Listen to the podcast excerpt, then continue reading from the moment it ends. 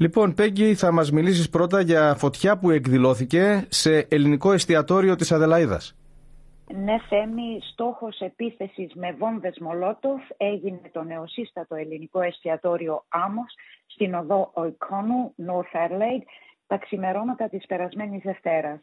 Λίγο μετά τις 3 το πρωί οι δυνάμεις της πυροσβεστικής επενέβησαν άμεσα και η φωτιά τέθηκε υπό έλεγχο.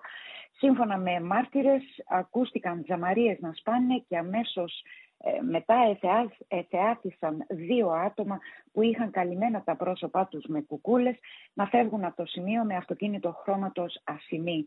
Να σημειώσουμε θέμη πως η φωτιά που προκλήθηκε από τη Μολότοφ περιορίστηκε στην πρόσωψη της επιχείρησης και αυτό οφείλεται όχι μόνο στην άμεση αντιμετώπιση της από, από τους πυροσβέστες αλλά και στον Έλληνα σεφ του εστιατορίου ο οποίος μένει στον επάνω όροφο και ειδοποίησε τις αρχές αμέσως.